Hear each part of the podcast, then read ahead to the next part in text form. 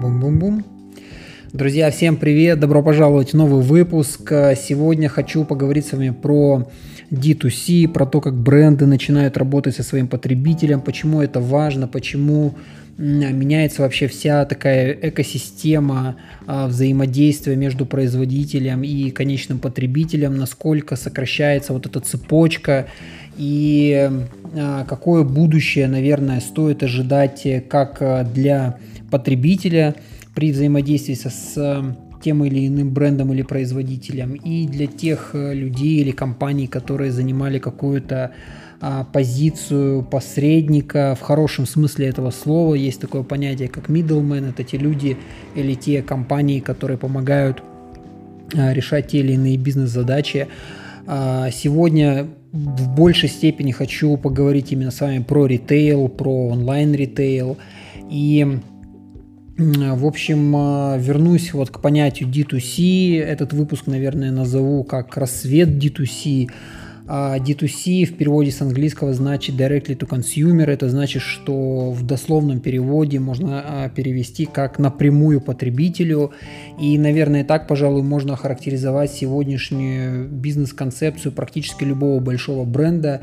Это работать уже не через сеть дистрибьюторов, не через сеть посредников, а через сеть а, именно, а, точнее, а работая напрямую да, со своими клиентами. Мы видим то, что даже большие бренды, такие как Tesla, а, пока подают такой беспрецедентный пример того, что впервые за многие годы автомобильная компания может продавать свои автомобили без дилерских центров, то есть без посредников что в большинстве случаев на протяжении последних там 100 лет э, было неизменно, у каждого автопроизводителя был свой, э, своя сеть дилерских центров, дилерские центры э, продавали автомобили, получали свою комиссию и так далее, и так далее. Сегодня же благодаря интернету, благодаря возможностям интернета, если вернуться к тому же примеру Теслы, Тесла принимает все заказы онлайн, рассказывает про свои автомобили онлайн, либо через инфлюенсеров. И,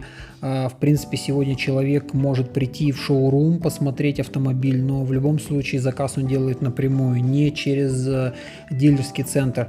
То есть э, в данном случае уже мы видим то, что происходит такая прямая коммуникация производителя и потребителя. И таких примеров на самом-то деле много. Можно взять спортивные магазины, точнее спортивные бренды, такие как Nike, Adidas и многие-многие другие. То же самое происходит с производителями гаджетов. Это Apple, Xiaomi и другие, к сожалению, сейчас на ум не приходят э, никакие названия, но тем не менее, я думаю, что вам уже понятна а, мысль, то, что компании начинают продавать напрямую или как минимум начинают взаимодействовать напрямую. Естественно, в, как, в каких-то еще моментах существуют посредники, которые а, или которые помогают реализовывать этот товар, но в большинстве случаев все же коммуникация идет уже напрямую с клиентом. Почему это происходит? Почему это так важно? Почему э, сегодня бренды хотят слышать своего клиента? На самом-то деле все очень просто. И э, я вот выделю таких три ключевых направления, три, по сути, ключевых фактора, которые, наверное, и объяснят, почему так происходит. Значит, первое это э, очень обширная обратная связь. То есть можно исследовать своего клиента, можно посмотреть на его потребности, можно пос посмотреть на его преференции, можно посмотреть, чем еще этот клиент пользуется, какими сервисами. Можно, в принципе, задать вопрос клиенту напрямую, можно узнать, кто он. И таким образом, имея всю вот эту информацию, то есть имея возможность сбора так называемой клиентской модели поведения и в целом big data с того или иного а, потребителя, бренд получает очень большую прям очень большую возможность э, персонализировать продукт. Я уже в одном из предыдущих выпусков рассказывал, почему персонализация сегодня очень важна, и то, что мы живем в эру персонализации, когда один и тот же продукт э, может быть э, максимально персонализирован под абсолютно разную аудиторию, или же наоборот, когда выпускается продукт, который очень узко таргетирован и персонализирован под определенную аудиторию. Собственно, вот возможность работать напрямую с клиентом, возможность собирать информацию с этого клиента, возможность отслеживать его модель поведения, возможность предлагать ему какие-то прямые, интересные э, фишечки, плюшечки, какие-то добавки, какие-то плюсы, позволяет э, компаниям понимать, как нужно развивать, э, развивать продукт, очень быстро его модифицировать в режиме реал-тайм, грубо говоря, усовершенствовать и таким образом а, и еще больше завоевывать лояльность от потребителя. Вторым пунктом, конечно же, я скажу про стоимость, про цену, про, э, про то, насколько весь этот процесс становится более выгодным, более интересным как и клиенту, так и производителю, то есть исключая из э, цепочки э, всевозможных миддлменов, вы как производитель получаете возможность работать с ценой, вы получаете возможность зарабатывать гораздо больше со своего продукта, например, то, как это делает Apple.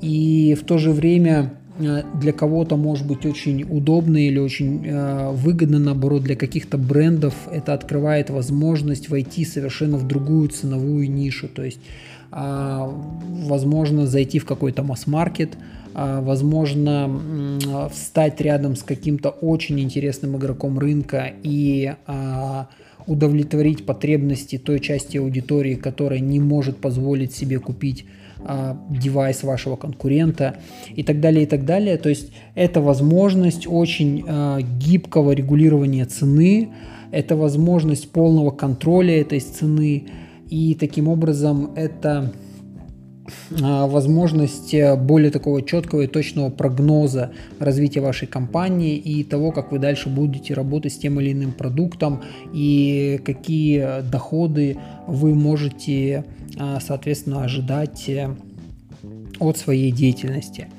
А, еще один третий, самый важный, пожалуй, для большинства клиентов и для большинства потребителей фактор – это борьба с подделками. Мы все знаем то, что а, уже очень много было кейсов, когда и на маркетплейсах, и в каких-то магазинах а, произ... была... были такие случаи обнаружения поддельной продукции, которая продавалась по стоимости оригинальной продукции. Все luxury бренды с этим сталкивались, все премиальные бренды постоянно работают над тем, как а, защитить себя от подобной ситуации.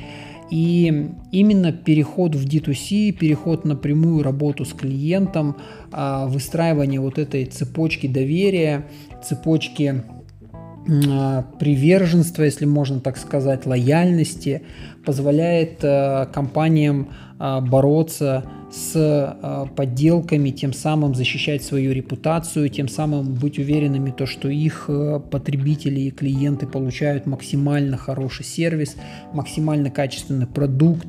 И таким образом а, в данной ситуации происходит такой полный вин-вин. Да? А, что же касается ситуации в целом, естественно, есть ряд э, сервисов, да, сегодня вот сервисы, пожалуй, они являются э, такой интересной моделью, когда вроде бы это когда вроде бы сервис является и middleman, но в то же время без этого сервиса невозможно никакому бизнесу э, реализовать свой продукт или стать э, а, выйти на определенный такой темп работы. Да? Например, мы возьмем такие сервисы, как Booking.com или Airbnb, с одной стороны, они посредники, с другой стороны, они позволяют просто миллионам мелких или, или микробизнесов э, получить доступ к многомиллионной аудитории. Таким образом, они что делают? Они объединяют вот эти микробизнесы в какой-то один очень большой бизнес под названием Airbnb или Booking.com, где есть определенные правила игры, где есть э, определенные условия и э, со всех сторон идет определенный контроль, где каждый э, игрок этого рынка защищен и в то же время клиент получает максимально качественный продукт. И это относится не только к real estate, и не относится не только к как Travels. Это то же самое можно отнести к сервисам, которые есть практически в каждой точке мира сегодня. Это а, такси-сервисы, такие как Яндекс Такси, Uber, это доставка еды, это какие-то клининговые сервисы и так далее, и так далее. То есть мы можем видеть то, что э, это в какой-то степени тоже D2C, то есть сама платформа посредник, она работает напрямую со своим клиентом, и э, для нее это бизнес D2C, но в то же время для провайдеров, которые предоставляют те или иные услуги, для них это же э, не является бизнесом D2C, это больше, наверное, является B2B бизнесом. Собственно, вот такая интересная комбинация. Что я этим хотел подчеркнуть, это то, что если мы берем ритейл, то действительно в сегодняшнем ритейле э, формат вот этого посредничества, формат middlemana, он уже не интересен, он уже не э, нужен, и большинство компаний, к сожалению, э, не видит возможности того, то есть те бизнесы, которые на протяжении последних 10 лет занимались именно вот э, перепродажей, будучи интернет-магазином, будучи какой-то интернет-площадкой, сегодня они просто уже не могут конкурировать с такими большими гигантами, как маркетплейсы, у которых просто бешеный объем трафика, у которых бешеные инвестиции, у которых э, есть возможность очень быстро менять рынок э, и выстраивать очень хорошие масштабные клиентские системы, я имею в виду клиентские сервисы, такие как доставка, такие как всякие программы лояльности и так далее, и так далее.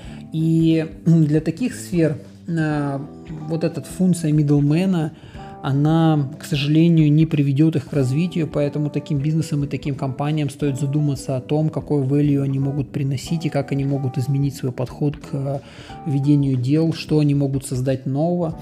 А, говоря же про сервисную, э, про сервисную историю, то тут получается, что сервис это с одной стороны middleman, с другой стороны это как раз-таки тот самый лидер да, среди вот всех микробизнесов, который объединяет их под, под свой зонтик и по, под своим зонтом он по сути является таким представителем D2C, потому что он работает со всеми энд-юзерами, он а, собирает с них дейта, он улучшает свои сервисы, улучшает какие-то тулы, которые позволяют всем получать еще больше и больше а, результат. Спасибо, что слушали данный выпуск. А, благодарю вас за то, что остаетесь со мной. Подписывайтесь обязательно, неважно на какой площадке вы слушаете данный подкаст.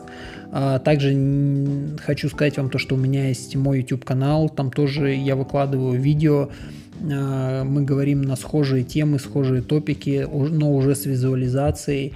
Поэтому, если вам интересно, находите меня на YouTube, либо вот здесь вот будет ссылочка, под, прям под подкастом обязательно будет ссылочка.